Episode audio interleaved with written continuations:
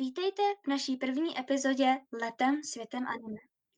Já jsem Terka a jsem tu dneska s... Davidem a zdravíme vás oba u tohoto podcastu. Dnes se budeme bavit o... Dneska se budeme bavit o velmi známé hře, která se objevila z ničeho nic a jmenuje se Genshin Impact. V poslední době se kolem médií objevují upoutávky na hru Genshin Impact, která vyšla chvíli zpátky minulý rok v září. Hra Genshin Impact vyhrála mnoho ocenění za pár měsíců své existence. A to ocenění iPhone Game of the Year a od Google Play Best Game of 2020. Tvorba této hry trvá zhruba tři roky. V červnu 2017 vznikl Genshin Team, který měl kapacitu 120 lidí. Tenhle rok je jich už přes 400. Genshin rozhodně není první výtvor společnosti MiHoYo, vytvořil podobné hry či spolupracovali s Japonskem na velmi známé hře Honkai Impact, která se také hodně proslavila.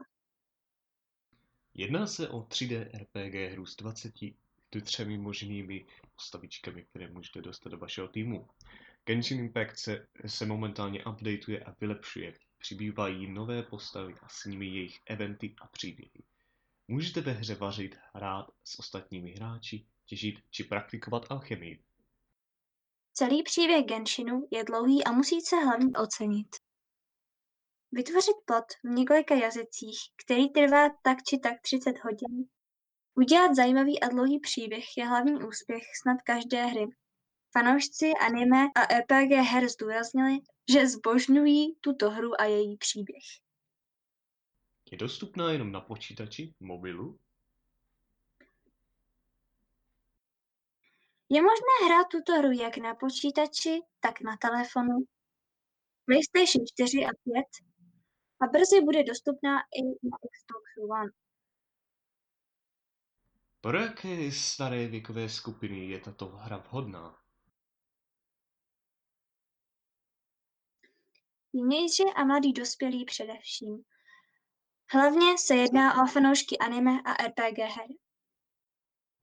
Můj vlastní názor na tuto hru. Hra je velmi fascinující a jednoduše se člověk do ní zamiluje. Grafika i příběh jsou napínavé, můžu se setkávat s kamarády a bojovat po jejich boku, pomáhat jim plnit každodenní povinnosti ve hře, nebo jen tak se je v trávě a dívat se na perfektně vytvořené 3D prostředí.